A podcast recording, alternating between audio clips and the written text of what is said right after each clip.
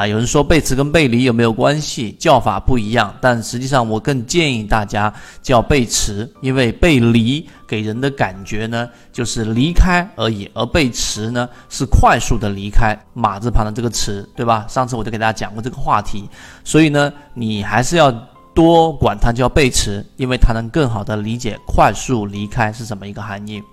第二个呢，就是很多人会对于我们说的平均趋势力度，把它过于的神话。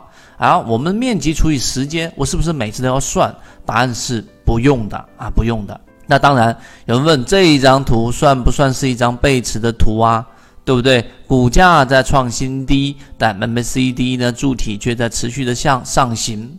在这个角度上看啊，我们以这个不是很精确的情况来说，它是一个背驰。但是呢，我们要有一个标准化。可能背驰上，我从这一张图就能很深刻的理解，因为你光从这一张图上去看，你能看得出来，我们对于背驰的这个理解到底是不是够完整的？我这里看到了是不完整，所以我们给大家过几个非常重要的概念。有三个概念，你一定要非常深刻的理解，也就是我在这一个训练营里面重复提到的，就是减到不能再减的概念。就是有些概念你可以忽略掉，例如说我们说的这一种序列，对吧？例如说很多数学上的这种关键词啊，它这个缠论里面提到，会让我们云里雾里，在交易过程当中无法落地。但有三个概念你必须要知道，第一个就什么是背驰。千万不要认为自己对于背驰掌握已经非常完整了，不一定啊。第二个呢，就是盘整背驰。这个背驰里面分为背驰跟盘整背驰，这个很重要，因为盘整背驰和背驰中间的差异，待会我会提到，是中间隔了一个，是否隔了一个我们所说的中枢啊，这个是一个关键。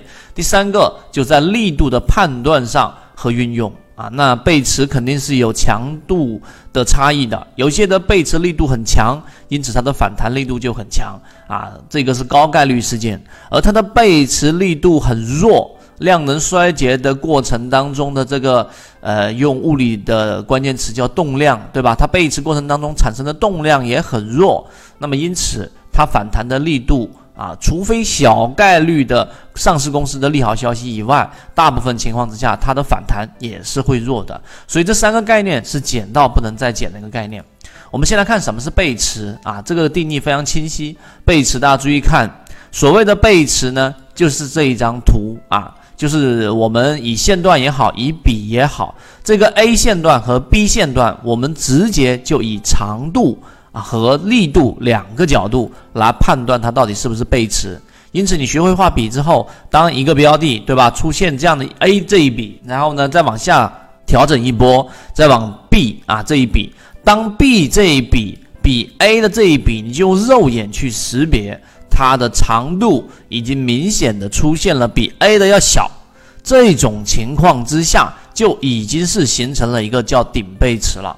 明白了吗？那么这个顶背驰，如果我们说，你看这一个下调，大家可以用知识上的拓展。我上一次给大家讲的顶底分型，如果它这个调整直接调整到了前面这一这一笔的百分之五十以下，甚至直接击穿这个低点，那毫无疑问，这一波反弹就是我们所说的这一个卖点的一个关键了。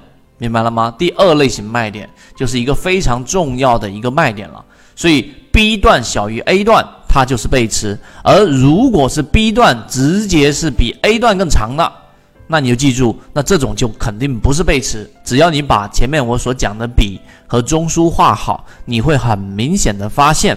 发现什么呢？发现很多标的上涨过程当中，从来都没有出现我们所说的这样的一个背驰，那么你就要安心的持股，即使它后面出现了调整，而这个调整形成一个这一个回调之后，C 这一段，对吧？我们给大家画一画，形成一个 C 的这一段，结果还是要比这个 B 段，甚至比 A 段更长。那么这种阶段它就是调整。如果你作为中线持股，或者说你想把一个中长线的长庄股给拿得更多的一个利润，百分之六十中间的百分之六十的百分之七十能拿到余生这一段，那这个背驰的理解就尤其关键了。